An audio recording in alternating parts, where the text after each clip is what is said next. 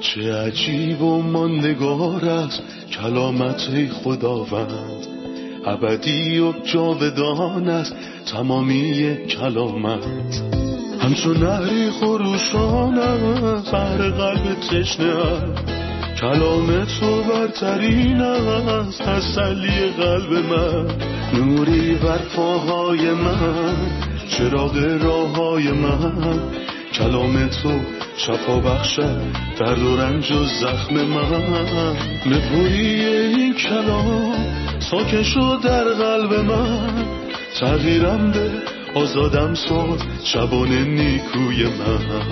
چه عجیب و ماندگار است کلامت خدا رد ابدی و جاودان است تمامی کلامت سلام به شما شنوندگان گرامی در هر کجا که هستید. با قسمتی تازه از سری برنامه های تعلیمی تمام کتاب در کنار شما هستیم.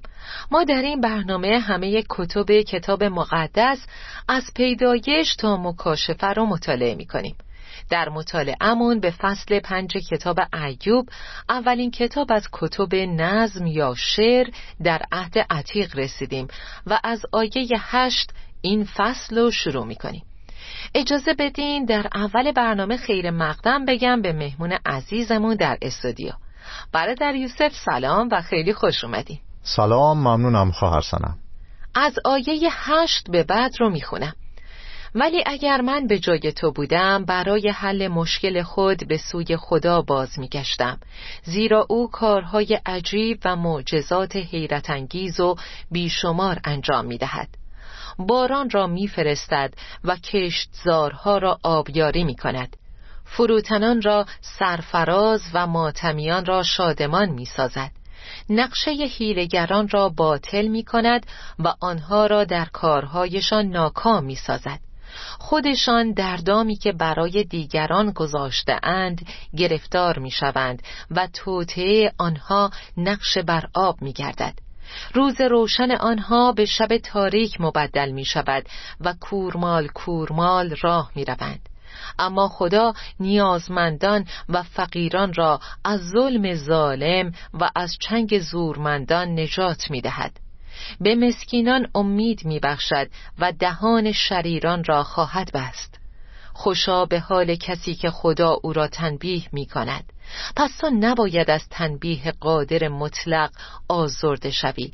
زیرا اگر خدا کسی را مجروح می کند خودش هم جراحت او را می بندد بیمار می سازد و شفا می دهد او بارها تو را از بلاهای گوناگون نجات خواهد داد. در وقت قحطی تو را از مرگ رهایی می بخشد و هنگام جنگ از دم شمشیر. از زخم زبان در امان خواهی بود و از هلاکت تو را خواهد رهانید. به جنگ و قحطی خواهی خندید و از حیوانات وحشی نخواهی ترسید. زمینی را که شخ می‌زنی بدون سنگ خواهد بود و با حیوانات وحشی در صلح و صفا زندگی خواهی کرد. خانت محفوظ بوده و اموال تو دزدیده نخواهد شد. فرزندانت همچون علف صحرا زیاد خواهند شد. مانند خوشه رسیده گندم که در موسمش درو می شود در پیری و سال خوردگی از جهان خواهی رفت. ما همه را تحقیق کردیم و تمام اینها حقیقت دارند. پس تو باید بپذیری. اول می‌خوام بگم اونچه الیفاز میگه زیباست اما آیا این گفته ها در مورد موضوع ایوب صادقه؟ همونطور که گفتین خواهر سنم سخنان الیفاز قطعا عالی هستند. اون از عظمت، نیکویی و سخاوت خدا صحبت می‌کنه. اون خدا رو برامون توصیف می‌کنه به شکلی که باعث میشه در حضور خدا سجده کنیم و به او افتخار کنیم. اون درباره خدا صفات عالی و شگفتانگیز خدا میگه. اما همونطور که بارها گفتیم این حقایق به موضوع ایوب اختصاص پیدا نمی‌کنه. الیفاز کاملا با انسان کامل متفاوته. عیسی مسیح که در اشعیا فصل پنجاه میگه خداوند قادر به من آموخته است چه بگویم. تا بتوانم خستگان را توانایی بخشم. و می‌خوام بگم خیلی ها برای موعظه روی منبرها می و ممکنه موعظه هاشون زیبا و پر از سخنان قشنگ باشه. اما سخنان اونها همیشه درست و بجا نیست. به همین خاطر لازمه که حرفهایی رو تکرار کنیم که در وقت خودش بهترین سخنه.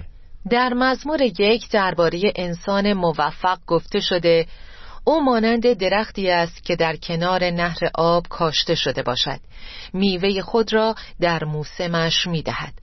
اما اینجا مثل پزشکیه که در تشخیص دچار اشتباه میشه. بنابراین هرچند اون نسخه مؤثری رو تجویز می‌کنه اما برای این بیماری نیست. این بیماری نسخه دیگه ای نیاز داره.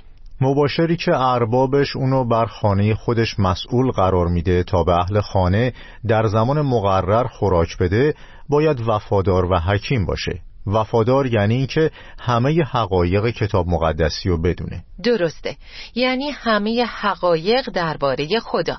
شخص وفادار هیچ بخشی از حقیقت رو پنهان نمی‌کنه بلکه اون باید حکیم باشه تا در زمان مقرر به اهل خانه خوراک بده. یعنی وقتی نوزادی رو در مقابلش داره باید به اون شیر خالص از کلام بده. اما اگه با ایمانداری بالغ روبرو بشه باید به اون خوراکی مقوی تر بده. بنابراین اون باید بدونه که چه خوراکی و چه مقداری به شخص مخاطبش بده. بعضی وقتا ممکنه به چیز خاصی نیاز باشه ولی چیز کاملا متفاوتی رو ارائه بدیم. در این صورت ممکنه به جای توبیخ شخص رو تشویق کرده باشیم و یا جایی که نیاز به تشویق شخص رو سرزنش کرده باشیم. به همین خاطر پولس رسول به تیموتائوس میگه سرزنش کن، توبیخ کن، تشویق کن. وقتی که شخص بیبندوبار هست و به گناه اهمیتی نمیده اونو سرزنش کن چون سزاوار اینه و نیاز به سخنان تند هست. اما به عنوان مثال وقتی که وجدان شخص اونو سرزنش می‌کنه و اون پشیمان و گریان هست و به خاطر گناه غمگینه و احساس بار می‌کنه من نمی‌تونم با اون به تندی صحبت کنم. اون نیاز به تشویق داره. به اون میگم بلند شو. خداوند نیکوست و فیض داره. اون بخشنده است. خداوند بهت اهمیت میده. پس گفتار باید برای شنونده ها مناسب باشه. لطفا کمی در مورد صفات خدا همونطور که الیفاز در اینجا ازشون سخن گفته برای ما بگین.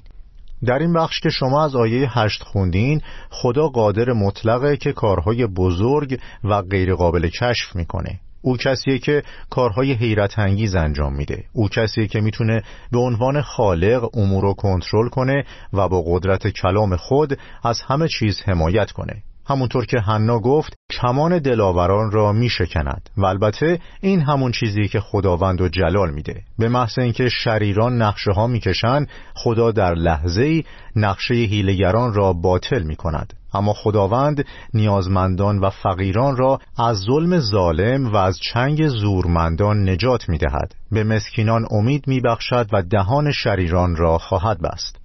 در حقیقت اونچه که اون درباره خدا گفت خیلی تشویق آمیزه و سرود ستایش و جلال خداوند هست. اما این چیزی نیست که ایوب در سختیهاش به اون نیاز داشته باشه. وقتی اون درباره خدا در خصوص ارتباطش با انسان صحبت کرد در آیه 17 میگه خوشا به حال کسی که خدا او را تنبیه می کند پس تو نباید از تنبیه قادر مطلق آزرده شوی. تا اینجا صحبت های اون درباره خدا بسیار زیباست بله درسته اما آیا منظورش اینه که ایوب از جانب خدا تعدیب شده؟ آیا به این معناست که این درد و رنج نتیجه چیزی اشتباه درونه؟ بله اون می‌خواد بگه تو باید خدا رو شکر کنی که خداوند داره به خاطر گناهی که مرتکب شدی تو رو مجازات و تعدیب می‌کنه این سخنان عالیه ولی باز هم در مورد ایوب صادق نیست می‌تونیم اضافه کنیم خوشا به حال کسی که خدا او را تنبیه می‌کند. ای پسر من تعدیب خداوند را خار مشمار. اگر متحمل تعدیب شوید خدا با شما مثل پسران رفتار می نماید و خداوند کسی رو که توسط او تعدیب بشه تحسین می‌کنه. اینها همه عالیه اما اینجا شرایط کاملا متفاوته. اینجا موضوع مربوط به طرز رفتار خداست. این یه پیامد یا یه مجازات از جانب خدا برای گناهی که ایوب مرتکب شده نیست. نه موضوع خیلی متفاوته. نکته اینه که خدا داره شخص درستکار رو آزمایش می‌کنه و این ممکنه که دو نفر به شکل دچار مصیبت بشن. اما یکی از اونها در نتیجه مجازات خدا برای گناه از این آزمایش عبور می‌کنه در حالی که دیگری ممکنه از همون مشکل و همون آزمایش عبور کنه چون خداوند داره ایمان اون آزمایش می‌کنه. یعنی اثبات اصالت ایمان اون با عبور از آزمایش. چه کسی دلیل این آزمایش رو می‌دونه؟ این به من و شما مربوط نیست. ما حق نداریم به مردم نگاه کنیم و اونا رو به خاطر آزمایشاتی که ازش عبور می‌کنن قضاوت کنیم. هر کس می‌دونه برای چی داره محاکمه میشه. کسی که به دلیل گناه محاکمه میشه بیشتر اندوهگینه. روح اون سقوط می‌کنه و احساس می‌کنه که نمی‌تونه به خداوند نزدیک بشه. اون نیاز داره کسی تشویقش کنه. اما کسی که به خاطر اثبات اصالت ایمان در آزمایش قرار می‌گیره حتی در اون زمان هم شما اونو خوشحال و در مشارکت با خدا می‌بینید. اون در نزدیکی به خداوند از اطمینان و دلیری برخوردار شده. پس من نباید در مورد رفتار خدا قضاوت کنم. بله بنابراین نمیشه گفت هر دردی در زندگی ایماندار برای تعدیبه. اما می‌تونم بگم دو نوع درد وجود داره. درد تعدیبی و درد برای تربیت و پرورش. رنج ایوب از نوع تعدیبیه. اما درد یوسف نه تعدیبی بلکه آموزشی و تربیتی بود. بله. نزدیک بودن به خدا باعث این تشخیص میشه که آیا درد برای تعدیبه یا برای آموزش. ممکنه ادهی نتونن دیدگاه شما رو در اعتراض به اونچه الیفاز در اینجا به ایوب میگه درک کنن. منظورم اینه که اون داره در مورد قدرت خدا میگه و اینکه چطور خدا جراحات رو شفا میده پس چرا فکر می‌کنین این موضوع در مورد ایوب نامناسبه؟ چون ایوب بیشتر به همدردی و ترحم نیاز داره و اینکه کسی با اون در مورد مهربانی خداوند سخن بگه که خدا با ضعف اون همدردی می‌کنه و غمش رو میسنجه اون حتی در این باره در اول فصل شش می‌پرسه. اما کسی رو پیدا کرد که داروی متفاوتی بهش داد. کسی که در مورد حاکمیت، قدرت و توانایی خدا باهاش صحبت می‌کنه. اون به این دارو نیاز نداره. در حقیقت تشخیص اشتباه بود و داروی تجویز شده مناسب چنین وضعیتی نیست. صحبت در مورد قدرت خدا عالیه اما اون به چیزی متفاوت نیاز داره. خب من فکر می کنم کسی که می ترسه و در زندگی دچار مصیبت شده ممکنه با شنیدن درباره قدرت خدا تشویق بشه. اما چون این کسی که احساس بدبختی می‌کنه نیازمند در آغوش کشیدنه. اون نیاز به شنیدن درباره رحمت خدا داره. مهربانی و شفقت چیزیه که براش مناسبه. در ترجمه دیگه از آیه 19 اینطور میگه. در شش بلا تو را نجات خواهد داد و در هفت بلا هیچ ضرر بر تو نخواهد رسید. و بعد بلاها رو پشت هم عنوان می‌کنه. لطفا در مورد این شش یا هفت چیزی که اون گفت برامون توضیح بدین. هفت چیزه. اون شش چیز رو با هم میگه و هفتمی رو تنها. شش چیز یا شش مصیبت اینها هستن. اولی قهدی در قهدی تو را از مرگ رهایی میبخشد. دومی جنگ سومی زخم زبان. بعضی وقتها سخنان زبان مثل زخم آسیب می‌زنه. چهارم نابودی مثل طوفان و زلزله. پنجم قحطی یعنی خشکسالی و بیابی زمین. ششم حیوانات زمین. اینها چیزهایی هست که با هم بهشون اشاره کرد. هفتمین چیزی که خیلی نگران اون هستن مرگ هست. در آیه 26 میگه در پیری و سالخوردگی از جهان خواهی رفت. این یعنی اینکه زود از دنیا نمیری. تو در میان سالی عمر خود نخواهی مرد بلکه وقتی که پیر و سال خورده شدی اون وقت خواهی مرد. این هفتگانه زیبا منو یاد هفتگانه زیباتری در عهد جدید میندازه. در رومیان فصل هشت میگه چه کسی می‌تواند ما را از محبت مسیح جدا سازد؟ و همینطور هفت چیز رو عنوان می‌کنه. مصیبت، نگرانی، زجر، گرسنگی، توهیدستی، خطر، شمشیر. به همین دلیل باید بدونم که خدا شبان منه. او مراقب منه. او در شرایط متفاوت در زندگی قلعه و پناه منه. درسته. در فصل شش ایوب جواب داد و گفت اگر غم و اندوه مرا در ترازو وزن کنید و مشکلات مرا بسنجید برایتان معلوم می شود که از ریک های دریا هم سنگین ترند از همین سبب است که سخنان من بیپرواست. زیرا خدای قادر مطلق مرا هدف تیرهای خود قرار داده است و زهر آنها در بدنم پخش شده است و ترس خدا مرا به وحشت انداخته است. الاغ اگر علف داشته باشد ارعر نمی کند و گاو در وقت خوردن بانگ نمی زند غذای بینمک مزهی ندارد و همچنین در سفیده تخم مرغ تعمی نیست. برای خوردن این گونه غذاها اشتها ندارم و از هر چیزی که می‌خورم حالم به هم می‌خورد. ایوب در مورد سخنان الیفاز توضیح داد و صحبت کرد. اون در مورد سخنان الیفاز چی فکر می‌کنه؟ اون به ایوب قول داد که خدا می‌تونه اونو از هفت چیز رهایی بده. اون با این هفت چیز مشکلی نداشت. در اینجا اون به خدای نیازمنده که اونو به خاطر مرگ فرزندانش تسلی بده. اون به خداوند نیاز داره که کسی رو که بزرگترین مرد مشرق زمین بوده و الان آب دهان هم به صورتش نمیندازن دلگرمی بده. کسی که گفت من آر داشتم که پدرانشان با سگهای من از گلم نگهبانی نمایند. این مشکل من هست. مشکل من اینه که بزرگترین بودم ولی الان فقیرترینم. مشکلم اینه که کاملا سلامت بودم اما الان توده ای از بیماری ها هستم. مشکلم اینه که همه منو ترک کردن و با من مثل گناهکار برخورد می‌کنن. و به دنبال رهایی از این مشکلات هستم. شما به من میگین خدا تو رو از مرگ رهایی میده در حالی که من مرگو می‌خوام. این مشکل من نیست. شما در مورد جنگ صحبت می‌کنین در حالی که من در جنگ نیستم. شما در مورد قحطی حرف می‌زنین ولی این مشکل من نیست. می‌خوام یه نفر مشکلی که درش افتادم و احساس کنه. کسی که منو درک کنه. به همین خاطر اون در اول فصل شش یه درخواست زیبا داشت. اون گفت اگر غم و اندوه مرا در ترازو وزن کنید و مشکلات مرا بسنجید. یعنی می‌خوام کسی ترازوی بیاره و آزمایش من رو در یک کفه بذاره و وزنه ها رو در کفه دیگه و فاجعه و مخمسه ای رو که در اون گیر کردم رو وزن کنه و به من بگه مشکل تو وحشتناکه. اونو حس می‌کنم و سنگینی اونو می‌دونم. واضحه که نمی‌دونین آزمایش من چقدر سنگینه و شما دارین از چیزی کاملا متفاوت صحبت می‌کنین. می‌خوام یکی با من همدردی کنه. می‌خوام یکی به من بگه ای ایوب آزمایش تو سخته و من اینو احساس می‌کنم. و این اولین کار کاهن اعظمه که با ضعفهای من همدردی می‌کنه. برادر یوسف مسیح با ضعفهای من همدردی می‌کنه یعنی چی؟ یعنی اینکه او میاد و به من میگه آزمایش تو سخته. من احساس می‌کنم در چه شرایطی هستی. می‌تونم اونچه که داری عبور می‌کنی و احساس کنم.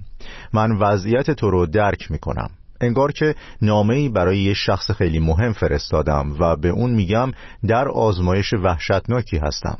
اون به من میگه اونچه که داری ازش عبور می‌کنی و حس می‌کنم. اگرچه اون مشکل منو حل نکرد اما وقتی که می‌بینم شخص بزرگی که قدرتمنده نگران موضوع من هست و به اون اهمیت میده تا حدی احساس آرامش خواهم داشت. حتی قبل از اینکه مشکلم حل شده باشه اون با ضعفهای من همدردی می‌کنه.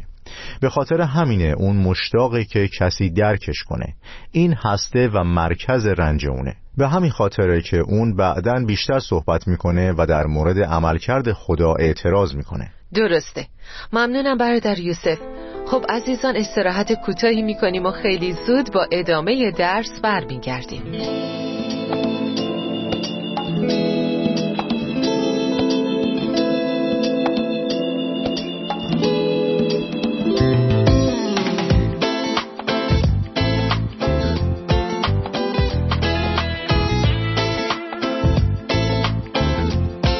برادر یوسف آیا ایوب در بحث با دوستانش اشتباه کرد؟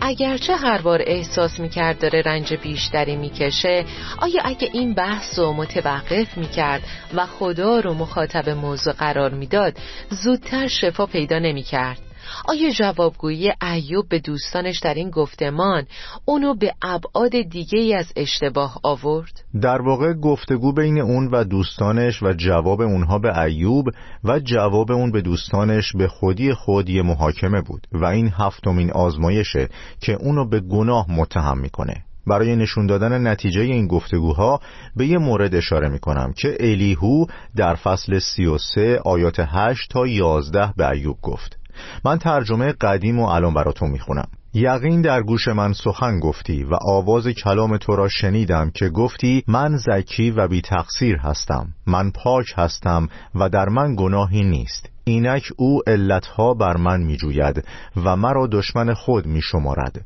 پاهایم را در کنده می گذارد و همه راههایم را مراقبت می نماید آیا همه این رفتارهای خدا بیدلیل هست؟ آیا خدا تو رو دشمن خودش میشماره؟ آیا تو هم اینو میگی؟ بله اون اینطور میگه پس آیا در اشتباه هستی یا نه؟ آیا دشمنی رو به خدا نسبت دادی؟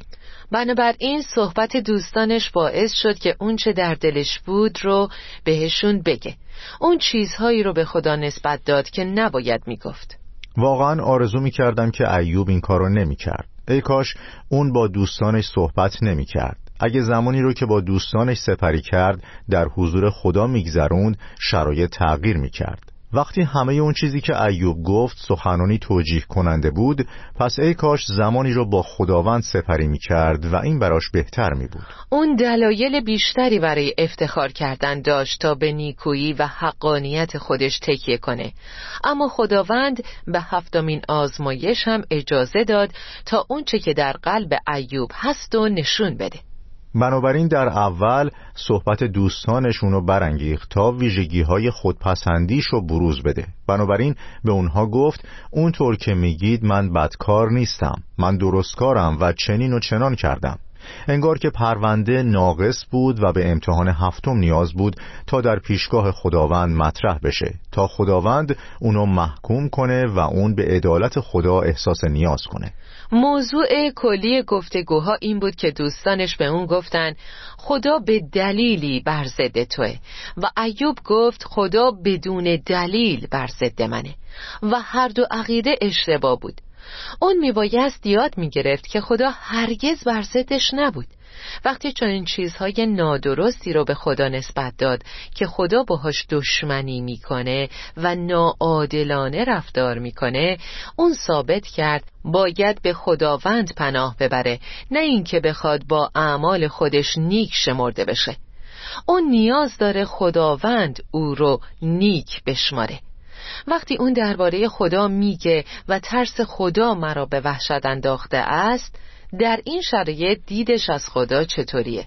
متاسفانه این نتیجه منفیه که بعد از صحبت الیفاز برای ایوب رخ داد قبل از صحبت الیفاز ایوب مرتکب اشتباهی شد یعنی زادروز خودش رو لعنت کرد. اما بعد از صحبت الیفاز واضح بود که تأثیر به حدی منفی بود که اون عدالت خدا رو نسبت به خودش زیر سوال برد.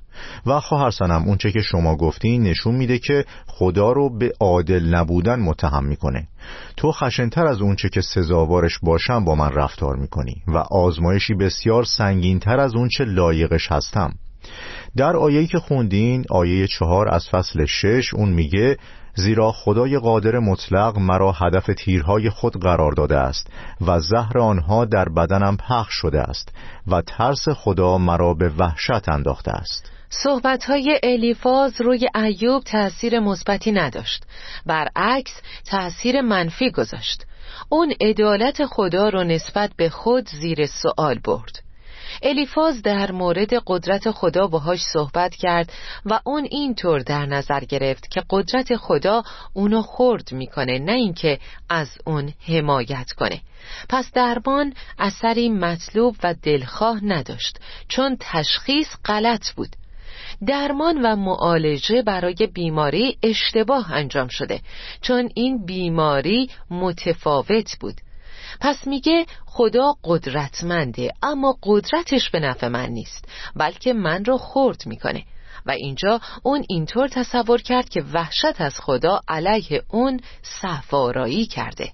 بعدا اون به یکی از دوستانش جواب داد که اگه موضوع قدرته پس خدا میگه من اینجا هستم. انگار که خدا داره قدرتشو بر ضد من به نمایش می‌ذاره. اونها به اون میگن که خدا قادر مطلقه. پس اون میگه تا زمانی که خدا قادر مطلقه پس اون قدرتشو بر ضد من به نمایش می‌ذاره. و اگه موضوع عدالته چه کسی او رو قضاوت می‌کنه؟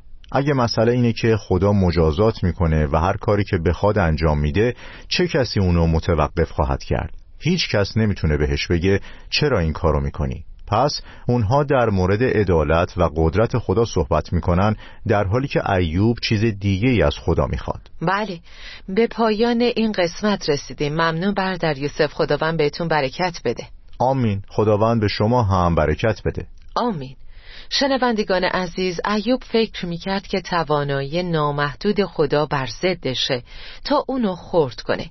اون نمی‌دونست که خدا براش کار می‌کرد.